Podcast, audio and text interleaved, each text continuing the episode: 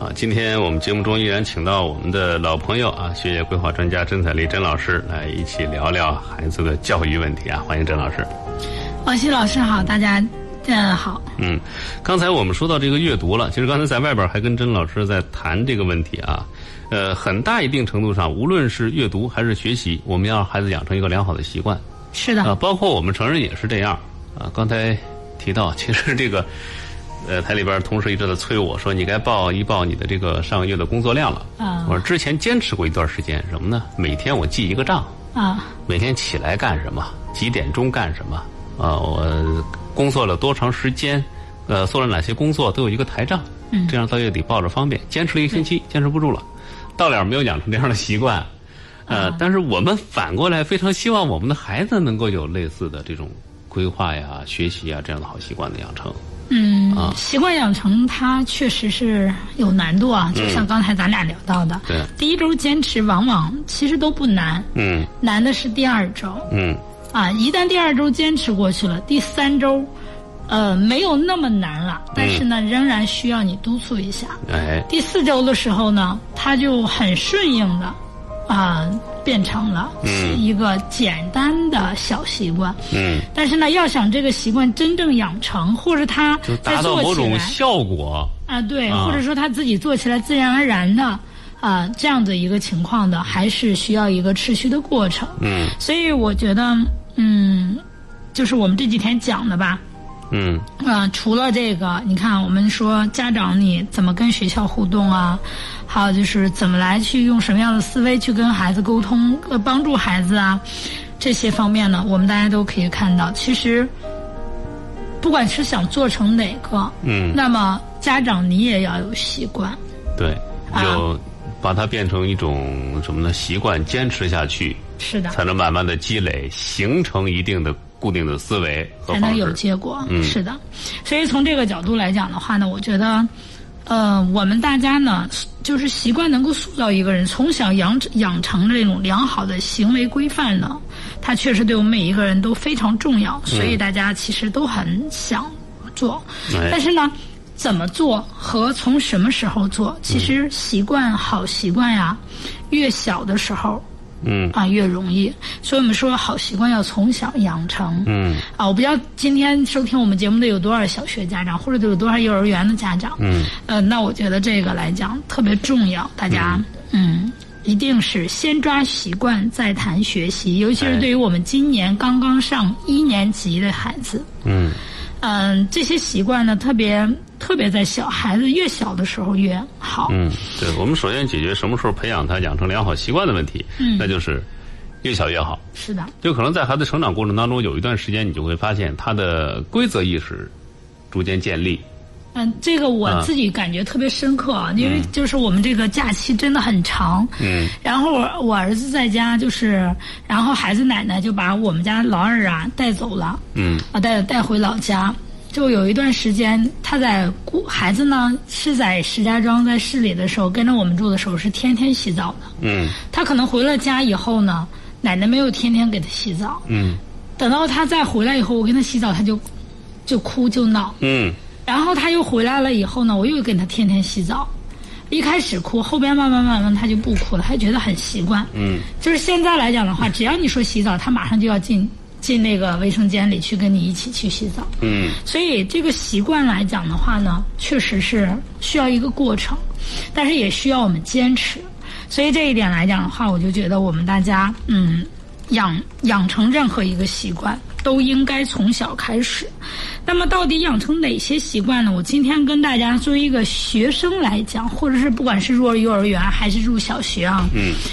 我觉得第一个来讲的话，包括我们家长也应该啊把握这样的一个原则，尊重与欣赏老师的习惯嗯，啊。首先这是师生之间的一个一个问题了。是的，因为当你不尊重老师的时候，老师的态度一定不会对你有多好。嗯哎还有一点来讲的话呢，嗯，适应老师，嗯因为我们比如说在幼儿园里，老师可能是当孩子养的，把、把把娃娃们哎。到了小学一年级的时候，老师他开始以主要教授知识还有你的一些行为规范为主。嗯，所以难免就会对学生提出要求。哎可能在幼儿园的时候，很多时候真的是你不哭不闹，是吧？跟着老师上课就可以了。嗯，啊，至于别的老师要求真的没那么多，可能。嗯，但是在小学不一样啊，比如说老师会教育你啊，嗯啊要怎么样怎么样怎么样等等这些来讲的话呢，所以我们第一呢，我们要告诉孩子要尊重老师，要适应老师，要欣赏老师。嗯啊，这样子的话呢，如果从小就做到这一点，那么我们才能真正实现孩子最听老师的话嗯啊。其实，我我们说孩子最听谁的话，说最听老师的话，那实际上来讲也是因为这个嗯啊。所以这一点来讲的话，我们大家那应该注意，嗯嗯，遇到问题的时候，首先我们家长你要做到，别抱怨，别埋怨。哎尤其是对着孩子，你千万别说他的老师怎么怎么样。嗯第一，孩子小，他分不清就是你说这句话的语境是什么样的嗯啊，他可能就单纯的认为我老师怎么怎么样啊，那还有可能孩子跟老师说了，嗯，那就家长就太尴尬了。对，那还有一种可能，嗯、孩子呢，因为带着这种这种感受啊，或者是这种感觉呢，对待老师的时候，他的态度可能不够尊重，嗯那这个就会出现问题。嗯所以在跟老师沟通的时候，不管是我们家长自己，还是跟孩子呃自沟通，那一定要嗯尊重老师，嗯欣赏老师哎。啊，多看老师的长处。对我虽然说孩子听老师的，这好像是一个天性使然，其实不是，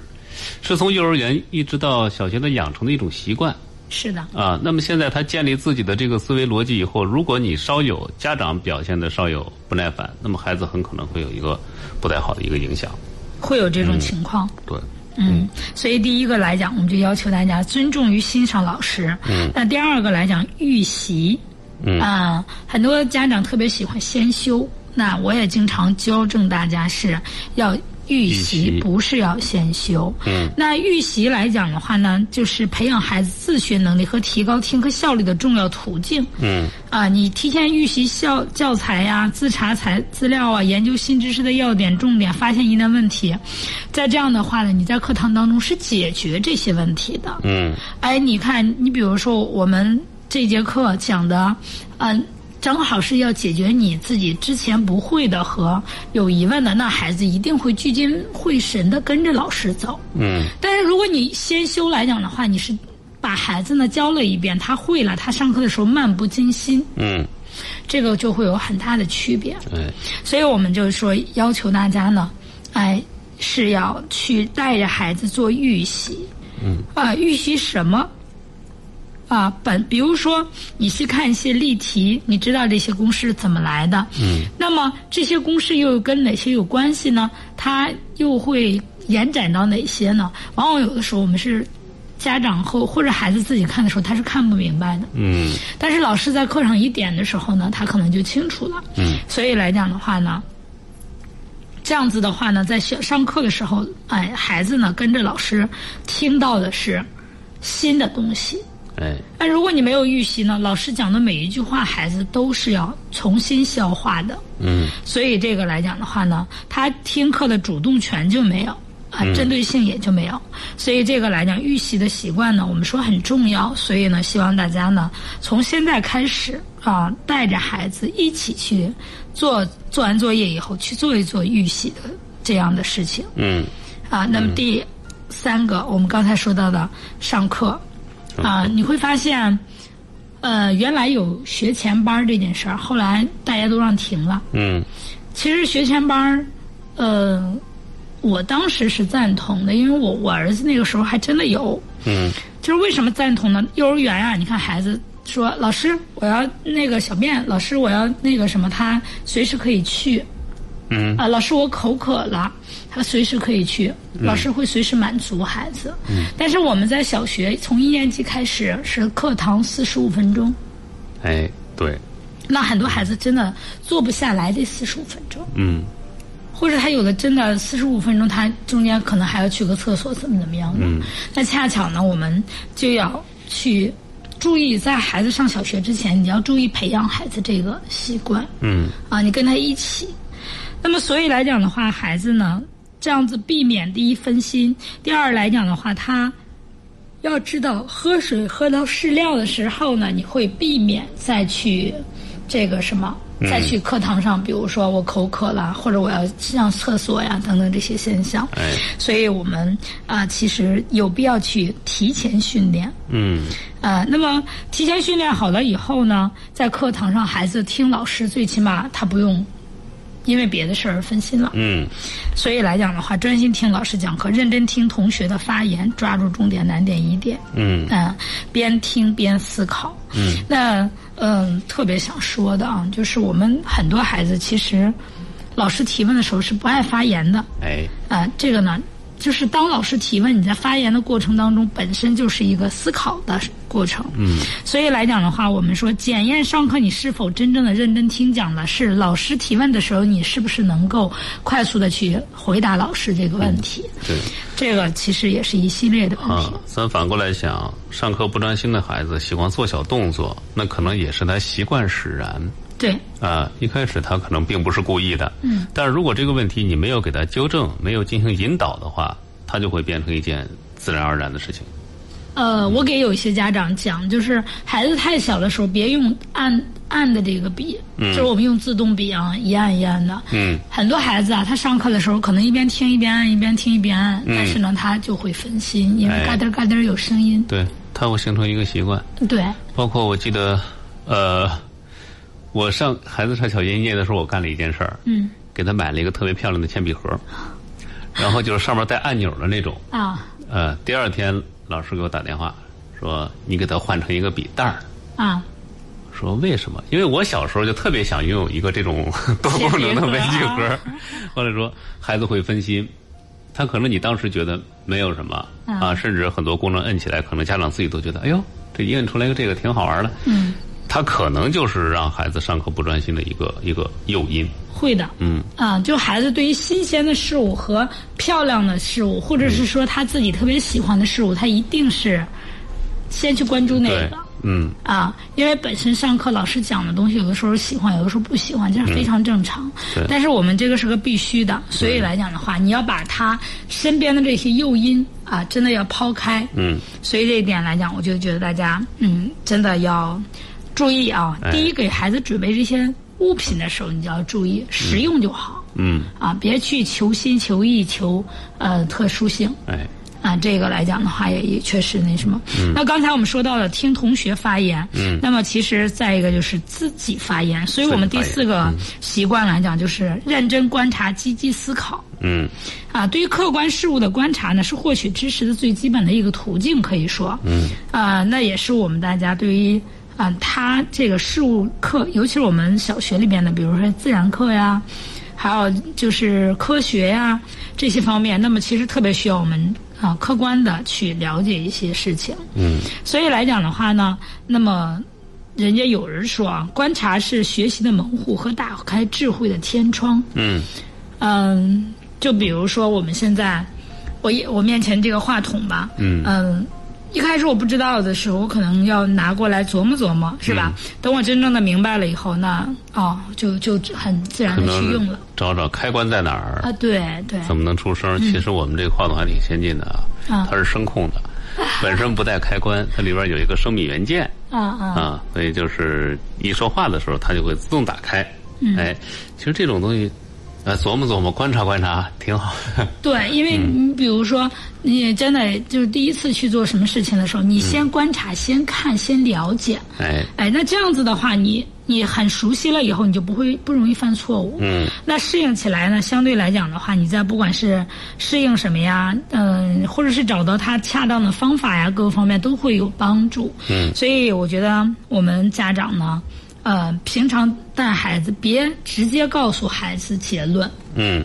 啊、哎，你应该就是你让他引导他去观察和思考。是的，嗯比如说我们说小鱼在鱼缸里，嗯它怎么吃食物呢？嗯哎，你投进鱼食的时候，他怎么就看到了呢？嗯你可以多提问提问孩子，让孩子去找找答案。嗯他可以每次喂的很少，但是可以喂，嗯是吧？对在通过反复喂的过程当中，让他去找规律嗯，啊。这样子的话呢，嗯，就是别你直接把答案告诉他，让让他去引导他去找这些，那么就变成慢慢的就变成了孩子自己观察、自己了解、自己啊、自己主动嗯去学习的一个习惯。关键是要培养这种习惯。对对对，所以这样子的话呢，我们大家呢就是观察呢，我们用几个词来起来说啊。嗯第一个是要养成，第二个要恰当的方式，第三个要嗯、就是良好的习惯，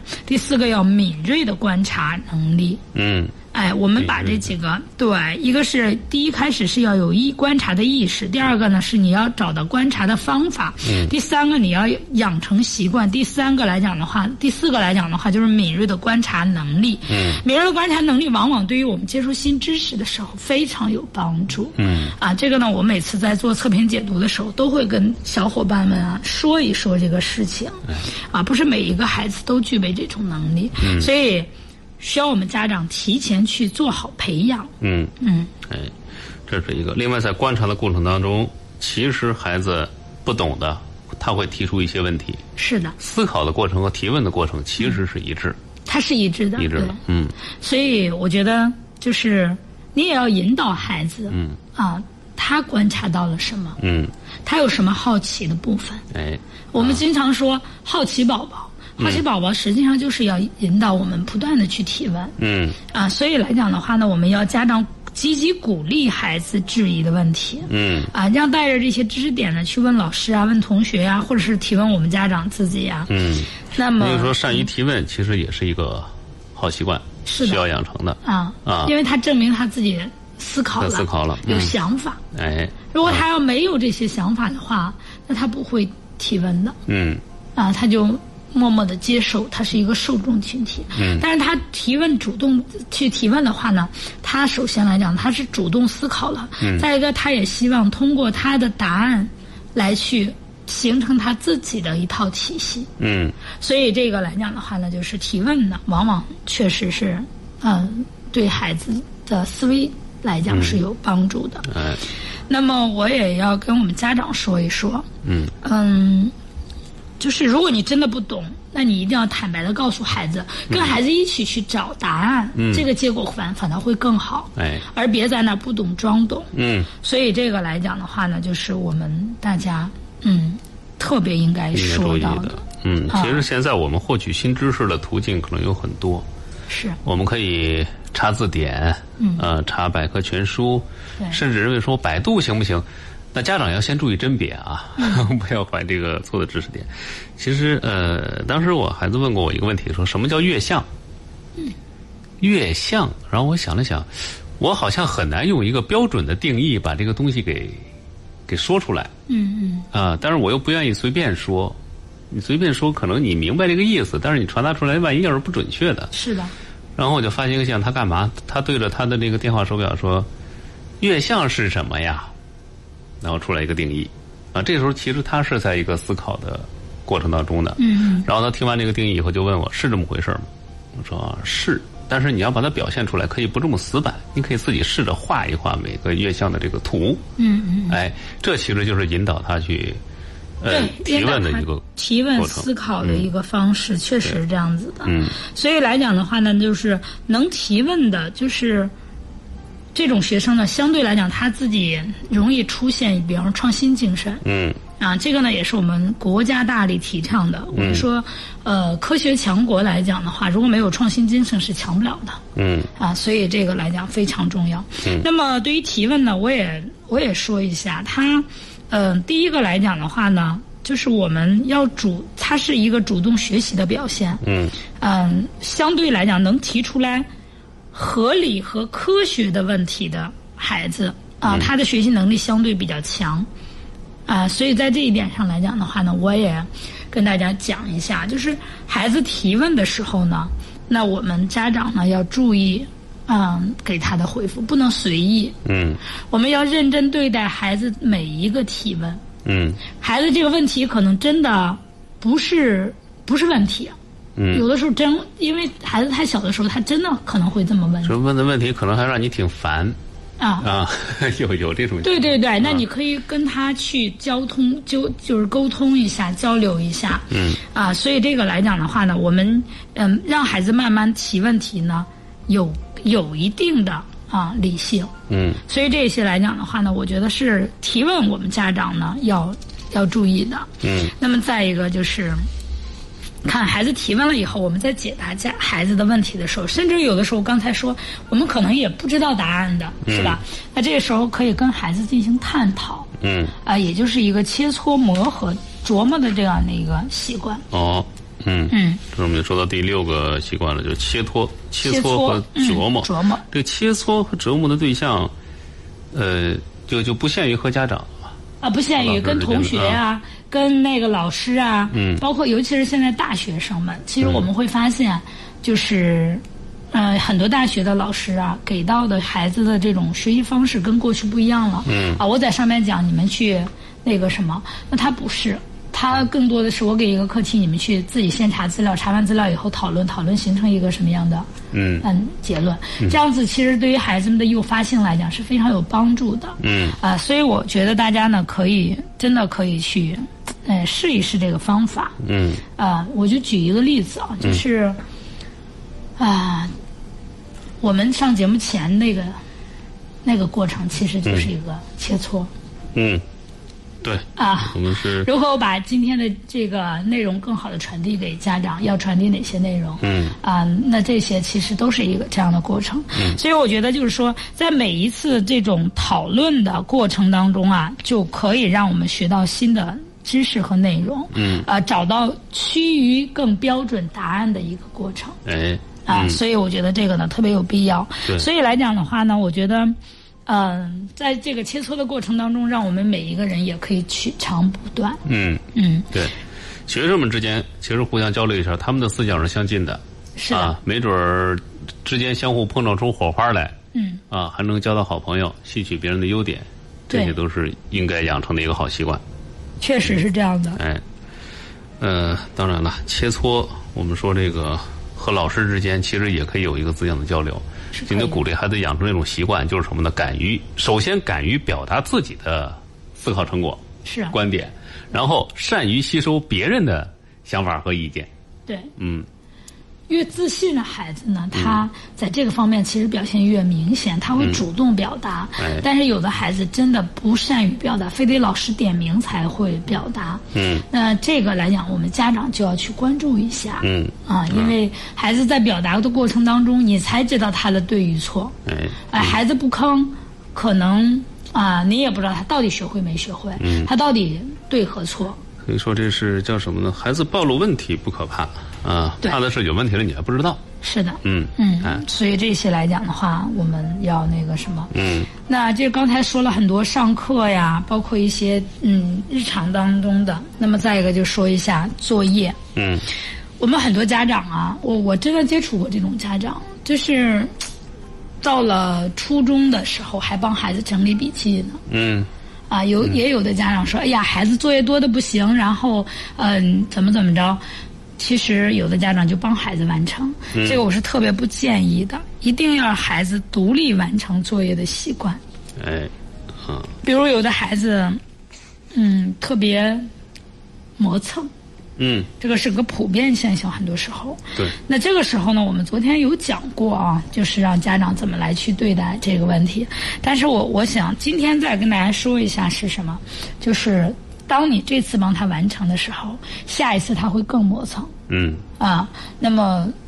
我我我做过一件事情就是这样的，到点儿你就睡，没有完成是你的事情，嗯我也不会跟你老师解释嗯啊。那你明天就要快一点。嗯如果说全班孩子都，比如说都是晚上十一点做不完作业，那这个就是可能是老师留作业的作业量问题。嗯，这个时候我们家委会的成员可以跟老师沟通一下，嗯是吧？但是你得提前所有学生了解，人家有的孩子就是一个小时就完成了，那你孩子非要拖到十一点，那是孩子的问题。嗯，所以在这个来讲的话，我们大家啊，在做作业这件事儿上，我们要知道，因为做作业的目的呢，实际上是巩固今天所学的知识。哎啊，再一个就是看看你有没有啊哪块没有懂的啊、所以这个来讲的话呢，也是自我找问题的一个过程。嗯，啊、它也是培养孩子独立思考的一个过程，所以做作业特别有必要。嗯，所以我们大家要跟孩子讲，做作业这件事情是他自己的，嗯，不是老师的，也不是家长的。对，啊，他不用应付我们，也不用应付老师。嗯啊，这一点我们家长要要自己也要有这种呃观点。嗯所以这个来讲的话呢，嗯，我们大家端正态度，明确目的，啊、这样子的话呢，就会把这个习惯呢，慢慢的重视起来，就养成了。哎啊嗯，独立完成作业，对嗯，这点很重要，其实，真的很重要哎，啊！我们最怕的是什么拖呀，嗯嗯、抄啊，嗯，甚这个事甚情至是最甚可至怕家的。长代写也是有的，嗯，家长代写这件事儿是万万不可做的。嗯啊，这个，这个我们就是对于孩子越大，这个问题会越多。嗯啊，那么第八个来讲的话，我们讲讲审题吧。审题反正做作业的时候呢，就会遇到这个问题，尤其哎是这些年我们说高考，为什么好多孩子做不完题，就是阅读量增大嗯，啊。他这个看题干他都来不及，是的，嗯他读不完题，嗯，所以来讲审核呢，审题呢，实际上是一种多种能力的一个综合表现，嗯，啊、有的人说，哎呀，我们孩子发挥失常了，其实我我想说，孩子就是那个水平，为什么这么说呢？除非你当天有意外的，比如生病。如果没有的话，那他就是这样的水平。为什么？本身考试它就是一个考察你综合的心理素质啊，你知识掌握呀，还有就是你知识的这个综合性啊，这些方面都是它是那什么的。所以孩子们呢，就是第一件事情要阅读材料内容，学会抓字眼、关键词、关键字，啊，正确的去理解人家要问你的是什么。嗯啊，对于一些提示语啊、公式啊、法则呀、定律啊、图示啊这些关键的内容，更要认真推敲、反复琢磨。嗯这个我为什么这么说？其实有的时候真的是一字之差，意思完全不同。嗯嗯。不不是刻意说阅读的重要 性，还真的很重要。对，读懂题是最重要的。嗯所以来讲的话呢，就是我们呃，就是仔细审题这件事，对仔细审题从小要练。他的他真的是一种习惯，就因为什么呢？你有了这个习惯以后，你对各种题的这种呃，咱说看例题看多了，有的孩子粗心大意，他可能就认为、哦，这个题就是这个，我见过，按着写，结果不对是的，啊。呃，我曾经经历过什么事儿呢？就是高中模拟考试考作文儿，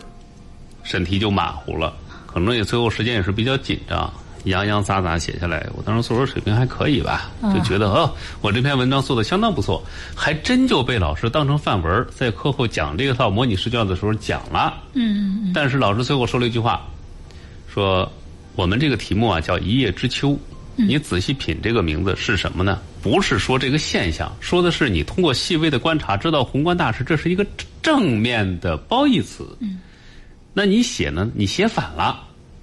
我的论述点是什么呢？我说不能从过不能从一件小事上你就固执的认定为是某一件事儿。你看，整个立意错了，是的。这在作文上叫什么呢？跑题啊。哎，对，啊，所以那次输得很惨， 就是因为这个。所以说这就是什么呢？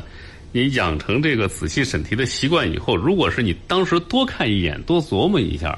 呃有了这个习惯，可能就不一样这个结果。尤其是在开始有应用题的时候，嗯，我们家长一定要帮助孩子划出关键词、关键字哎，啊、提示语这些，一定要进行划。嗯，所以来讲的话呢，就是当孩子养成这种习惯以后呢，他后边在做题的时候，他就非常省劲儿。嗯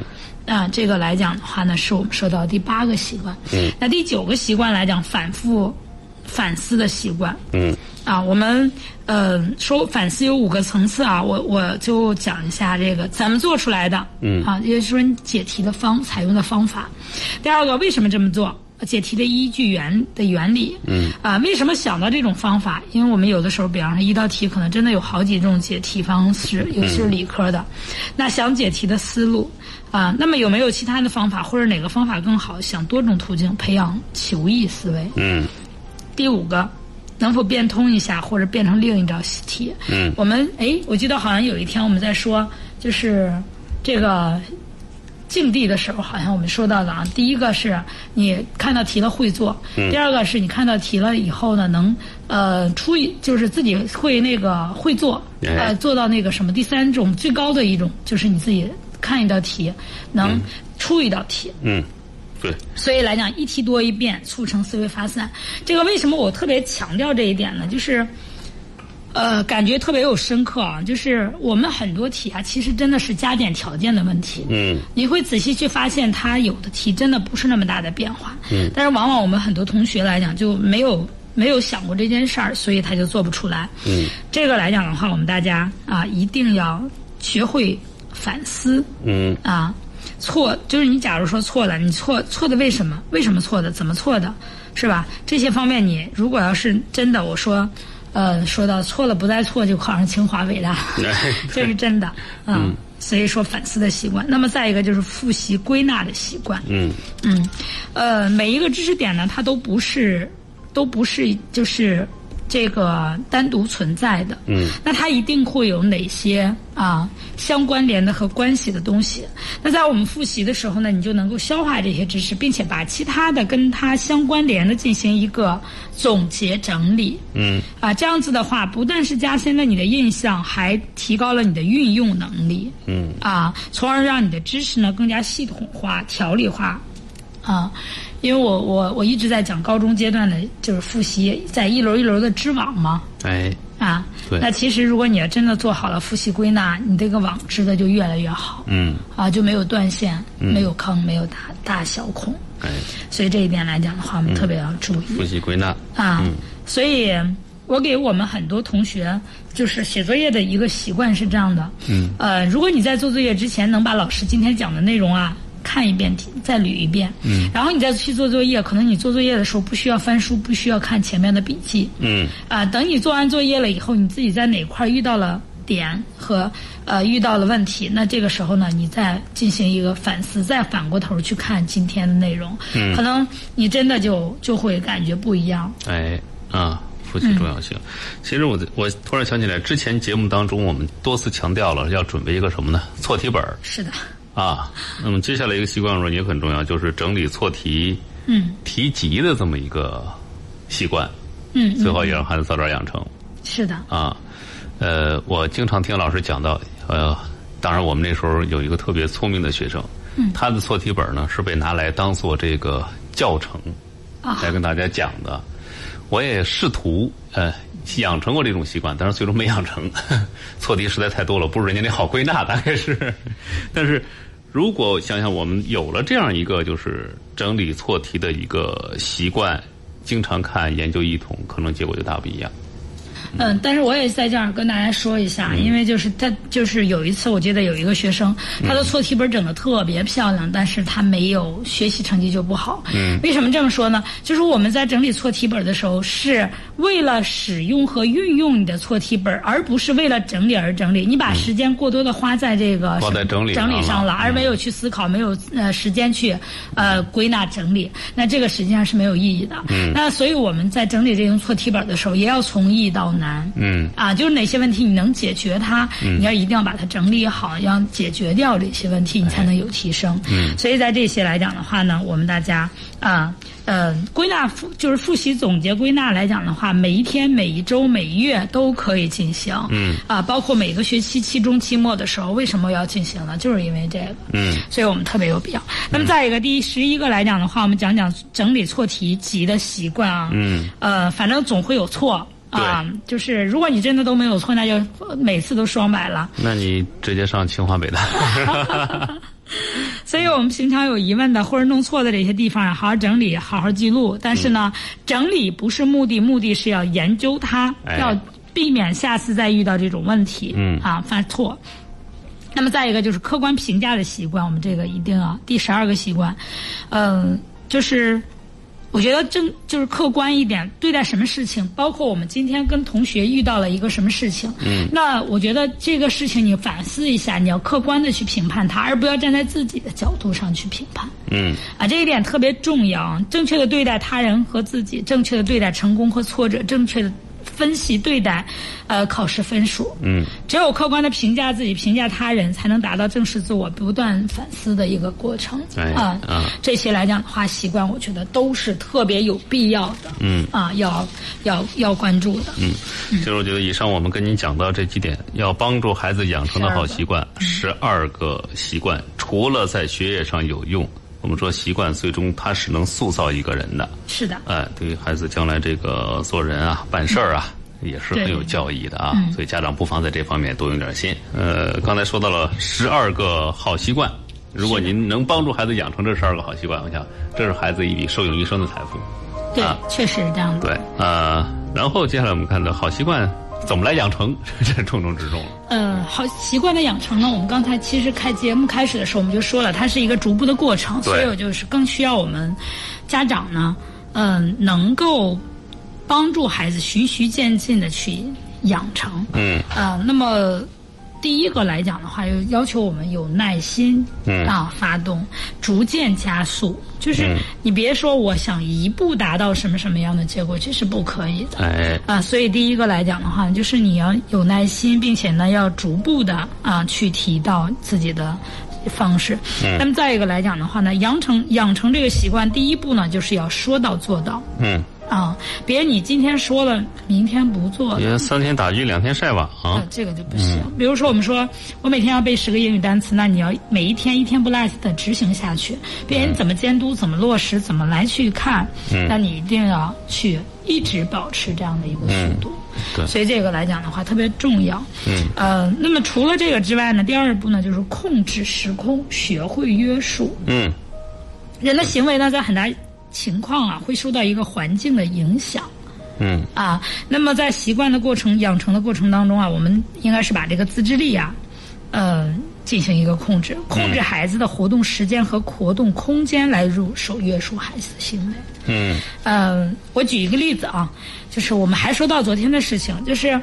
呃，如果你说孩子的兴趣爱好和他的学习矛盾吗？呃，有很多家长说，哎呦，他的他一干起自己喜欢的事来，那什么都不顾了。那你能不能把他，就是你，比如说，呃，三十分钟之内你把你作业写完，还得保证质量、正确率等等。嗯。呃，这些来讲的话，你完成了，那你我剩下的时间你就可以去玩你自己的积木啦，或者是怎么怎么样了，让孩子可能真的能完成。哎，啊，第一开始的时候，他三十五分钟就是没有完成，但是他也不会啊、有问题。嗯，就怕的是，嗯、你写了写完作业了，什么时候写完作业了，什么时候再去玩儿，那可就没准儿了。对，是吧？嗯，或者是孩子家长说，哎，你先玩一个小时的积木啊，玩玩玩完积木了，赶必须赶紧写作业啊。嗯，哎，那你跟孩子一讨一商量，完了哎，没有办法。对，老是这样。其实孩子，我们一开始说他一开始的约束力是相对比较差一点的是的，啊，那怎么增强他的这个呃自我约束力？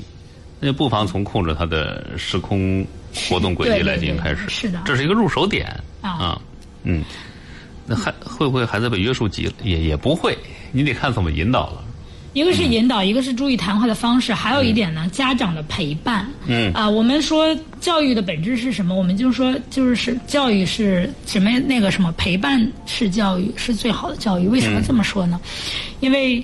当孩子看着你也跟他一起在这样做的时候，嗯啊，比如说你不一定是陪着他写作业，你可以在他写作业的时候做你自己的工作，哎那让他知道你也是有任务的，他这也是他的任务。那这样子的话，孩子可能更容易接受。最怕的是啊。孩子在这儿学习，你在那儿打手机游戏，嗯，那你再要求孩子绝对完不成。嗯，所以我们在这个时候呢，大家呢一定要知道啊，自己也要控制自己的，其实除了对孩子提出要求，也要控制自己的要行为。嗯，啊，怪不得很多家长在把神兽送到学校之后啊，自己在家松一口气，干嘛呢？哎呀，我终于想干点啥，干点啥。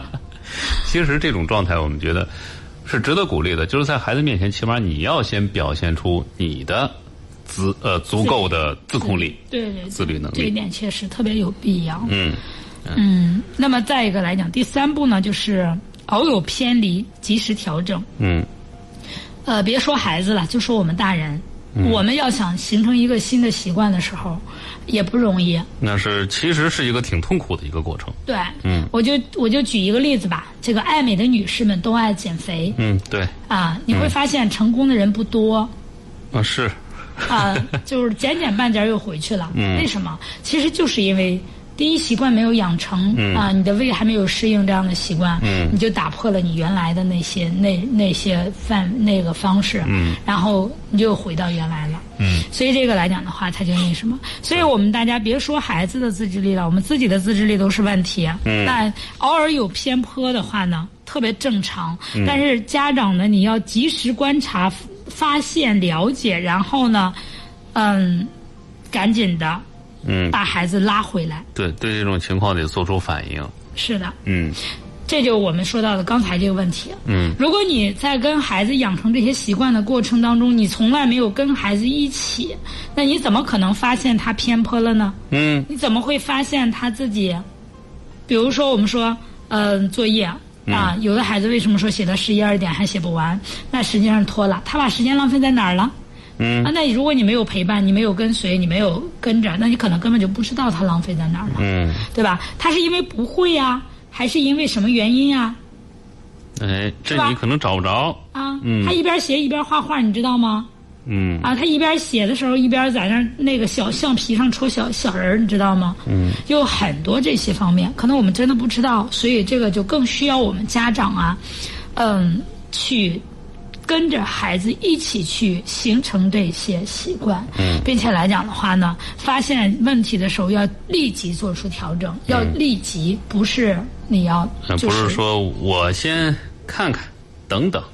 对。啊，不是这种的。孩子不会用过的自觉的，嗯，他要真自觉了，他早就有这个习惯了，不会嗯再那个什么。所以来讲的话呢，我们大家，嗯，就像说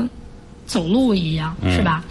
如果你走错了，那你要及时的赶紧回到你正常的轨迹当中来，否则的话，越走越远嗯，啊，就离你的目标就就偏离了。对对对，嗯，所以呢，我们大家，嗯，习惯养成呢，听起来好事儿，呃，是挺好的都，但是呢，想养成并不容易。嗯，所以我就希望我们大家呢，能够重视起来习惯这件事情，然后呢，把各个不同的习惯用不同的方式来去